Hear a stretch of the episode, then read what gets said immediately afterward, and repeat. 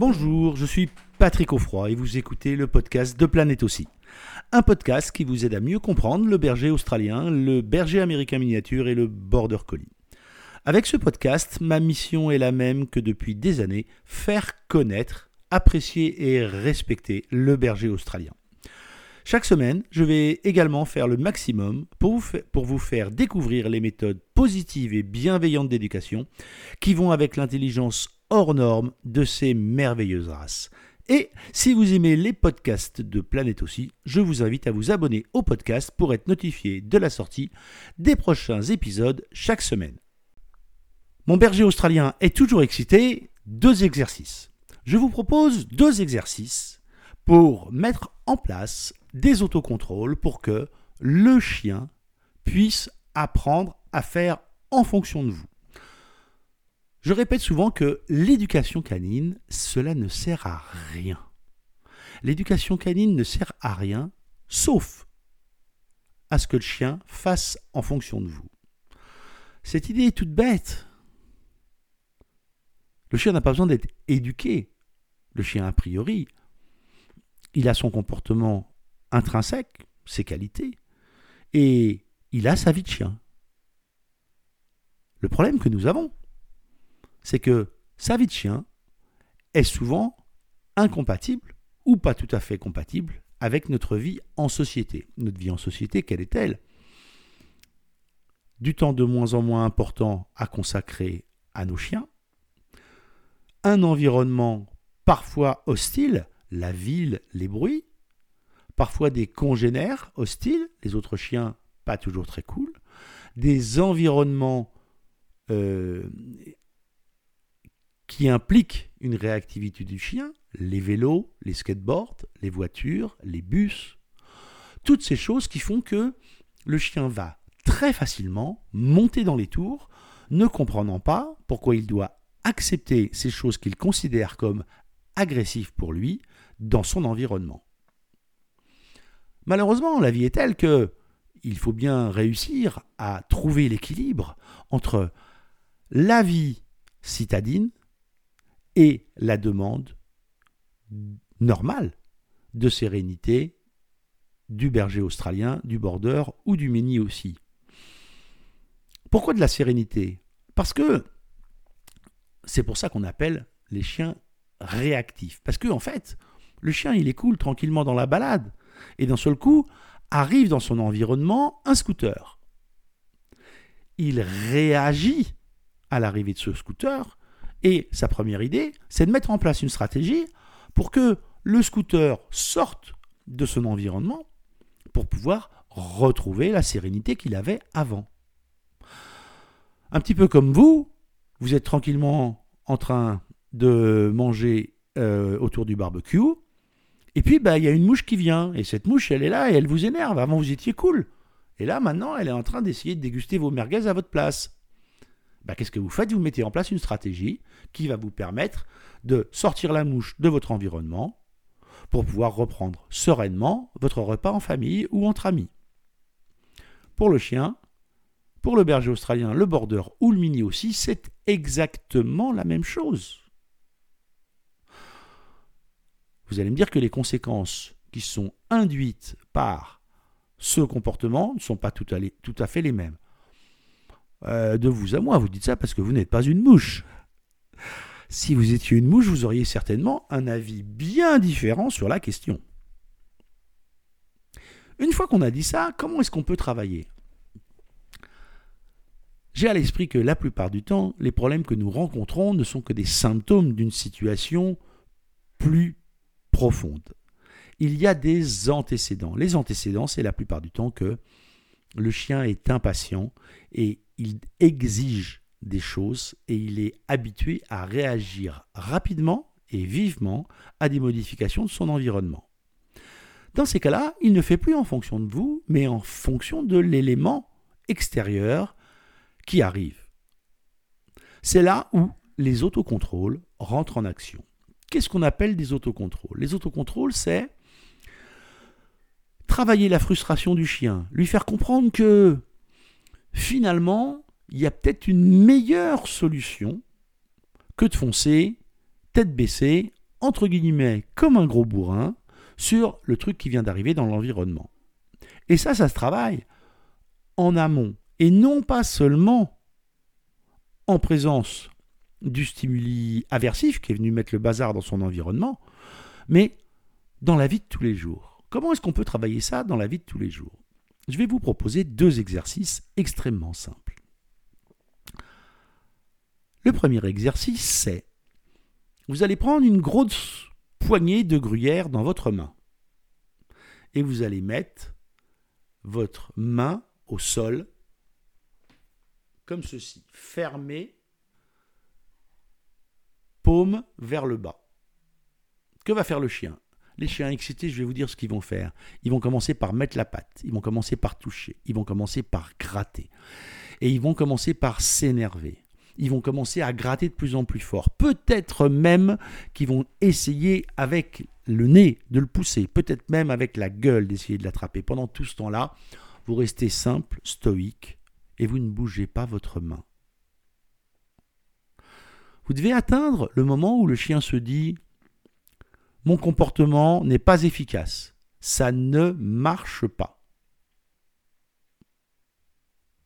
Au moment où il se dira Ça ne marche pas, parce que vous avez un border, parce que vous avez un Australien ou un mini aussi, vous avez en face de vous un chien intelligent, il est capable d'adapter son comportement en fonction de l'environnement. Il est capable de comprendre que ce qui a marché hier ne marche plus aujourd'hui et qu'il faut mettre en place une autre stratégie. Alors en fonction du renforcement, c'est-à-dire le nombre de fois où il est monté dans les tours et il s'est excité, ça va être plus ou moins long. Ça peut durer 5 vraies minutes 7, 8.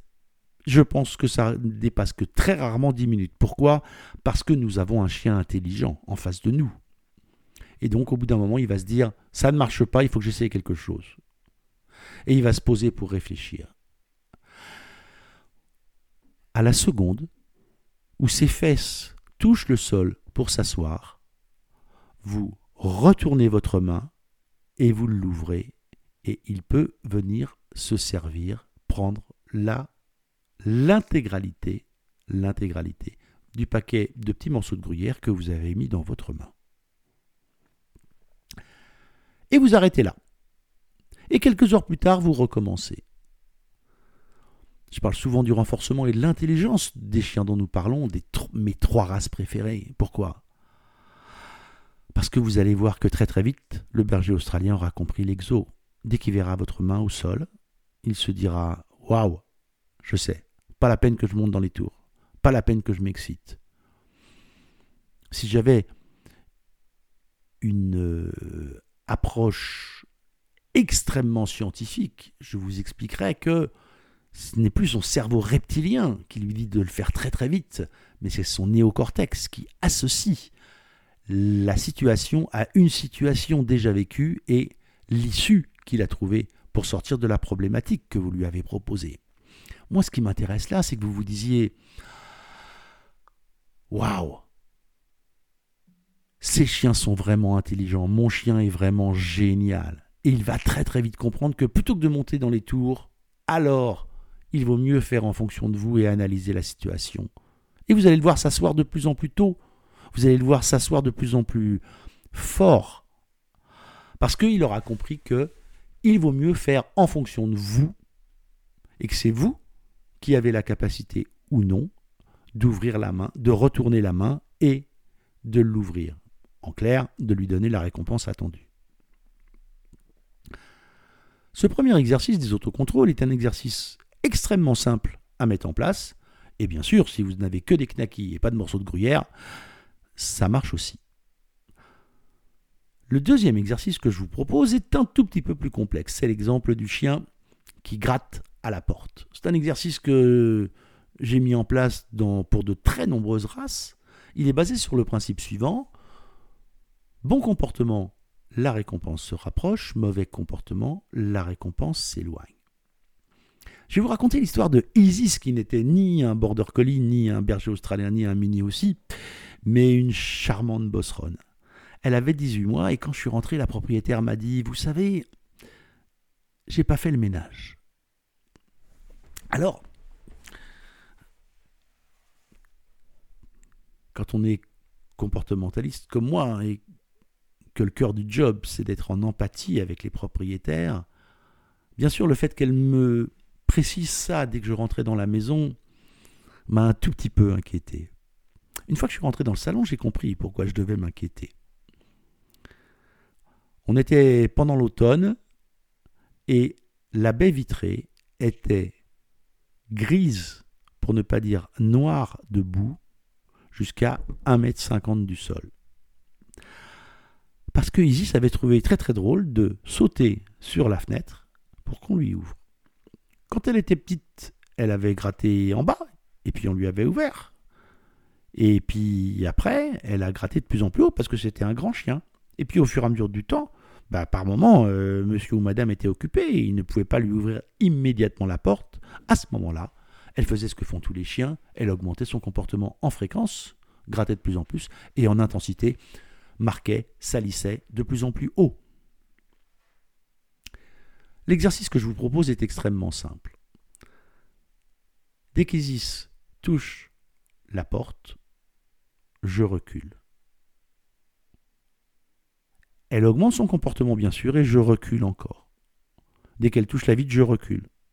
Au bout d'un moment, le chien va se rendre compte que son comportement est contre-productif. C'est-à-dire ce qu'il veut, c'est que vous vous rapprochiez de la porte pour l'ouvrir. Là, en la matière, ce qui va se passer, c'est que vous vous éloignez. Donc le comportement du chien est contre-productif. Et avec nos bergers australiens, nos borders, nos minés aussi, ils sont tellement rapides à comprendre que la situation leur échappe, qu'ils vont très rapidement mettre en place une autre stratégie. Et comme dans le premier exercice, la stratégie, ça va être de se poser, de s'asseoir, de réfléchir. Dès qu'il s'assoit pour réfléchir, vous vous rapprochez de la porte. Il remonte dans les tours, vous reculez. Il s'assoit, vous vous rapprochez. Le gros avantage, c'est que là, on met en œuvre l'intelligence très fine, très particulière de nos chiens. Il n'y a pas besoin de faire 50 fois le même exercice pour qu'ils comprennent. Ils vont comprendre qu'il vaut mieux se poser devant la porte et attendre que vous veniez plutôt que de monter dans les tours. C'est ainsi que, à la maison, vous allez pouvoir mettre en place des comportements qui vont préparer psychologiquement votre chien à quand un scooter va arriver, quand un autre chien va arriver, quand des enfants vont arriver, à faire en fonction de vous et non pas penser d'abord et avant tout à monter dans les tours. Merci d'avoir écouté ce podcast jusqu'au bout. J'espère que l'épisode vous a plu. Avant de vous quitter, je vous invite, euh, comme toujours, à vous abonner au podcast pour ne pas manquer les prochains épisodes et surtout, n'oubliez pas de laisser une note 5 étoiles et un commentaire sur Apple Podcast. Cela vous prend moins d'une minute et vous n'imaginez pas à quel point cela aide à faire connaître le podcast à plus de monde. Et en plus, je suis toujours content de lire tous les commentaires. N'oubliez pas d'aller voir également le site planètebergeraustralien.com, tout attaché en un seul mot sans accent, pour d'autres ressources. Amitié du Tarn et à très bientôt sur le podcast Planète aussi.